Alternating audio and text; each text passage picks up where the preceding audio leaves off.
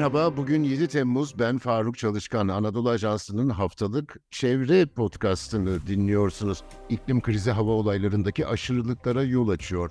Hep tekrarlıyoruz. Gezegenimiz son bir aydır her hafta yeni bir sıcaklık rekoru kırıyor. Denizler de ısınıyor. Bunların tehlikeli sonuçlarından endişe ediyoruz.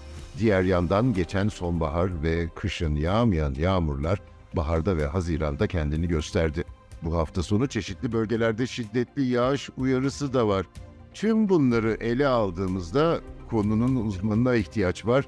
Bize tablonun genelini anlatması için Tekirdağ'dan Profesör Doktor Halim Orta katılıyor. Kendisine teşekkür ediyorum. Her hafta olduğu gibi Anadolu Ajansı Yeşil Hat editörü Hale Aydoğmuş'la ağırlayacağız kendisini. Hocam merhaba. Merhabalar Faruk Bey, Hale Hanım. Size ve tüm dinleyenlere günaydınlar diliyorum, iyi günler diliyorum. Sağ olun hocam. Çok teşekkür ediyoruz katıldığınız için. Hocam suya yaşamsal faaliyetlerimizi sürdürmek, gıda üretmek için ihtiyaç duyuyoruz genel manasıyla. Gıdaya yani tarıma da daha sonra geçelim diyoruz ama önce şehirlerimizi besleyen göletler, barajlar bu düzensiz ritimden nasıl etkileniyor? Biraz onu anlatabilir misiniz?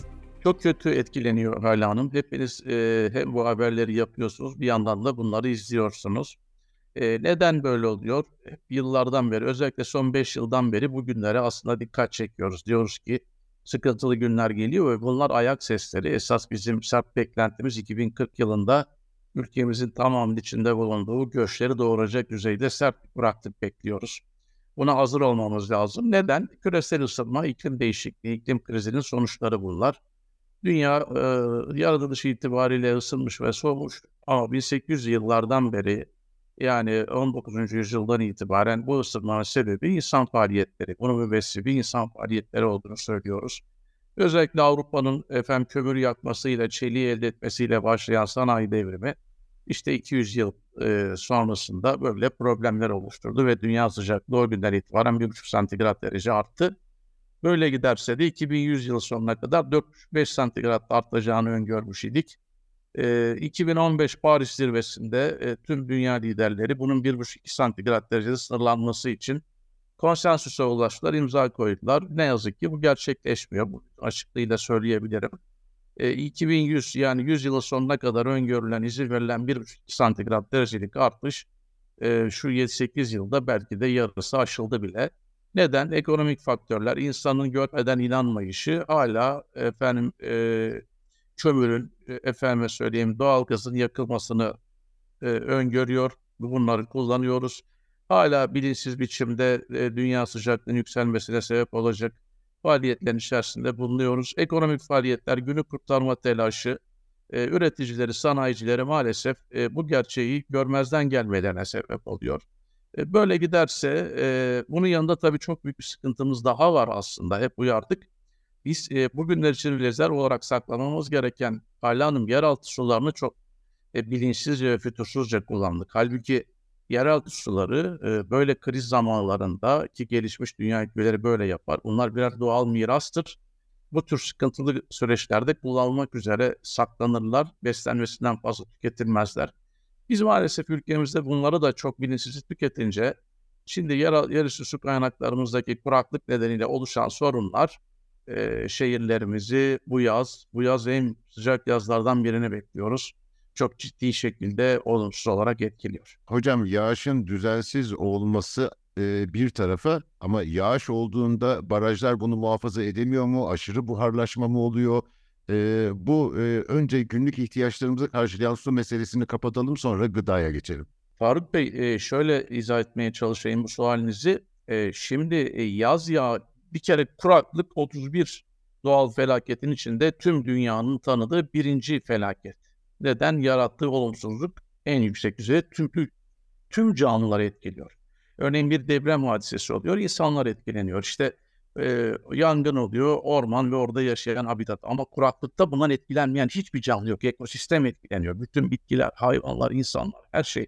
O nedenle birinci afet, birinci doğal afet kuraklık.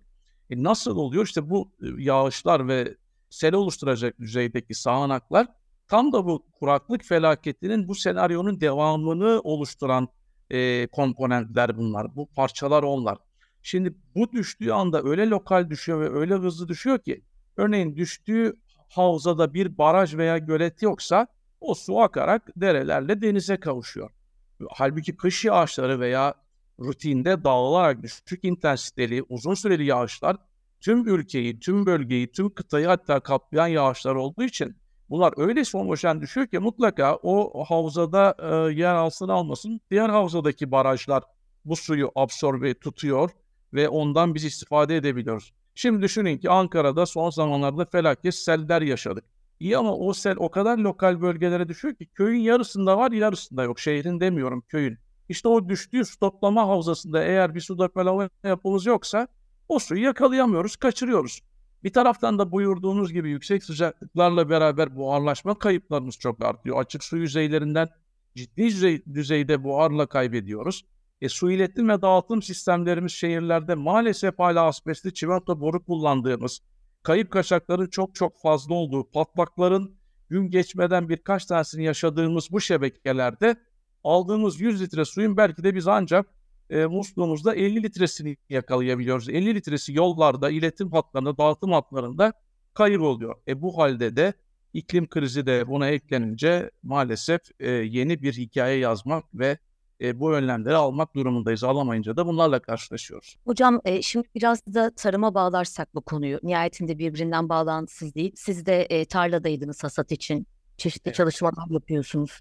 Hem sizin e, bulunduğunuz bölgede hem de Türkiye genelinde üretim durumu nedir? Çünkü bunu biraz da şu yüzden soruyorum. E, az evvel suyu bile, bilinçli kullanamadığımızdan da bahsettiniz. Bu çok kritik bir nokta. Şey, yeraltı sularının kullanımı tarım için e, suyun belki bilinçsiz tüketimi. Ya bu sistemin mi değişmesi gerekir? Çiftçiler nasıl yönlendirilmeli? Nasıl yapmalı? Evet Hala Hanım biraz evvel hidrolojik kuraklığı konuştuk. Yani yeraltı ve yerüstü su kaynaklarımızın noksanlığını şimdi sualiniz tarımsal kuraklığı ilgilendiriyor. Tarımsal kuraklık e, bambaşka bir boyut. Tarımsal kuraklıktaki mesele suyun e, istenen zamanda ve mekanda bulunması çok önemli. E, bu ne demek diyeceksiniz? Örneğin barajlarda işte Mart'ta, e, Şubat'ta düşen e, suyu tutup Haziran'da kullanılırken tarımda bu olayımız yok. Yani tarımda örneğin bize kuru tarımdan bahsediyorum, sulamaya açılmamış tarım arazilerinden bahsediyorum. Örneğin Nisan ayında yağması gereken yağmur yağmayınca zaten e, ciddi bir etkileniyoruz. Ama bir de bu yağış e, hiç yağmaması gereken Haziran ayı sonunda yağınca ikinci bir kez etkileniyoruz. Neden? Şimdi Nisan'da yağsaydı e, vejetatif ve generatif gelişmesi tamamlanacak ve bitki bizim istediğimiz düzeyde bir ürün üretebilecekti. Bunu kaçırdık. Kapasite düştü. Haziran'da tam hasat edeceğiz. Öyle bir yağış düşüyor ki bu da o mevcuttaki miktar olarak az olan ürünü kalitesinde bertaraf ediyor. Nasıl ediyor? Yıkamayla hektolitresini düşürüyor. Efendime söyleyeyim işte e, rutubetini arttırıyor. Protein içeriğinin azalmasına sebep oluyor. Dolayısıyla hani hiç yağmasa belki hani Nisan'da ve Haziran'da hiç yağmasa bir birim zarar görecekken Nisan'da yağmayarak Haziran'da da yağması zararımızı iki katına çıkartıyor.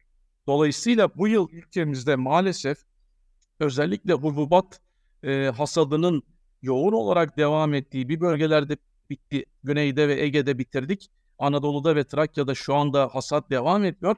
Kalite değerlerinde de ciddi düşüşlere e, sebep oldu. Ama e, bu yıl ülkemizin elinde çok fazla tahıl var. İthalattan dolayı stoklanmış çok fazla tahıl var. Şimdi üretici e, normal üretimin %20'si düzeyinde verim azalması yaşarken kalite azalmaları %50'lere yakın düzeyde. Yani rekoltemiz belki %15-20 azalacak ama kaliteli buğday bulmada çok zorlanacak ülke bu yıl.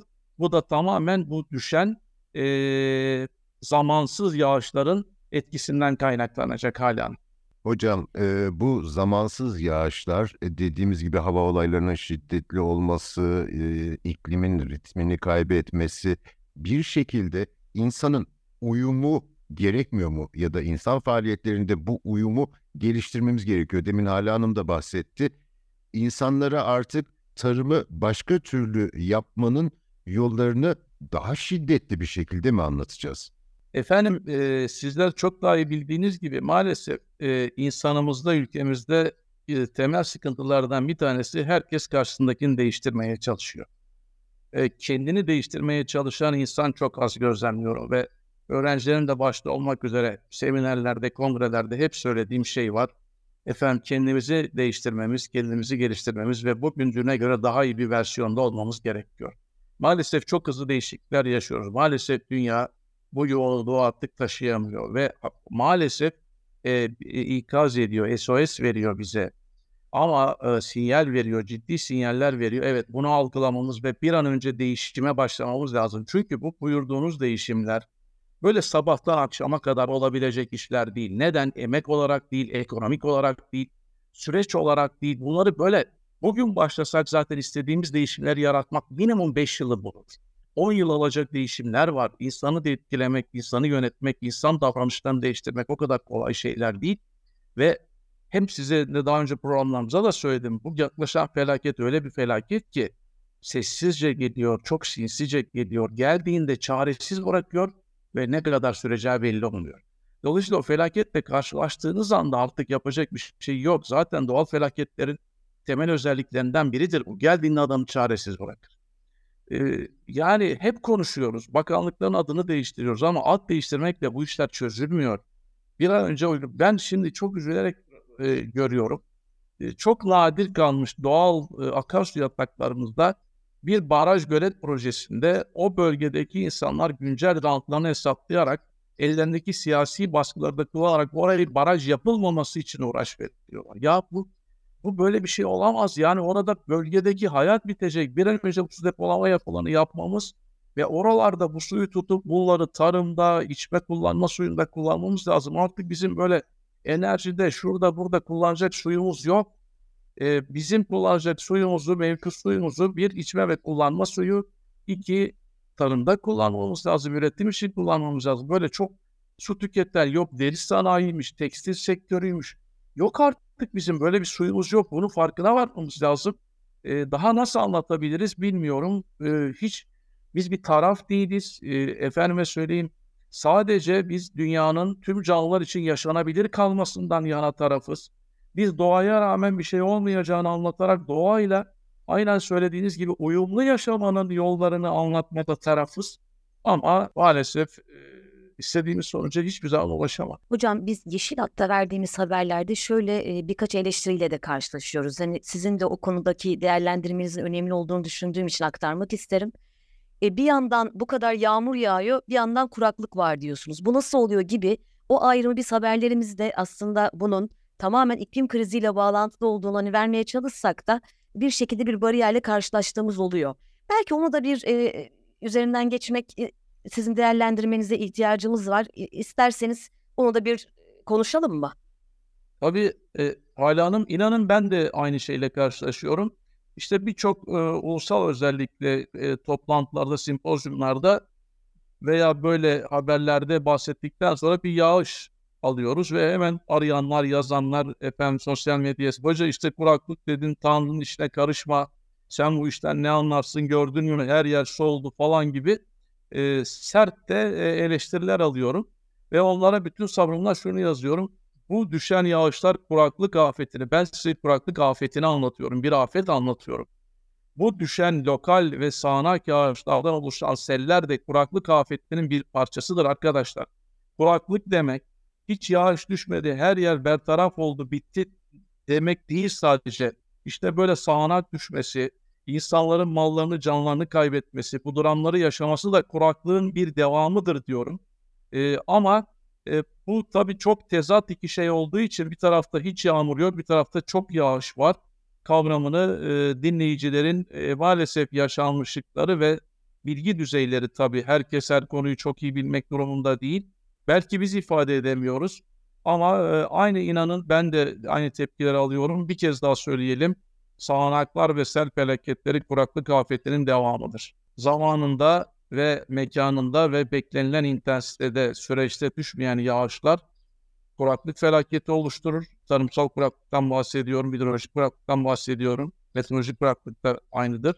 Ve ardından böyle sağanaklar ve seller gibi bu felaketlerin devamını e, oluşturur Hanım. Tekirdağ Namık Kemal Üniversitesi öğretim üyesi Profesör Doktor Halim Orta ve Yeşil Hat editörü Hale Aydoğmuş'a çok teşekkür ediyorum.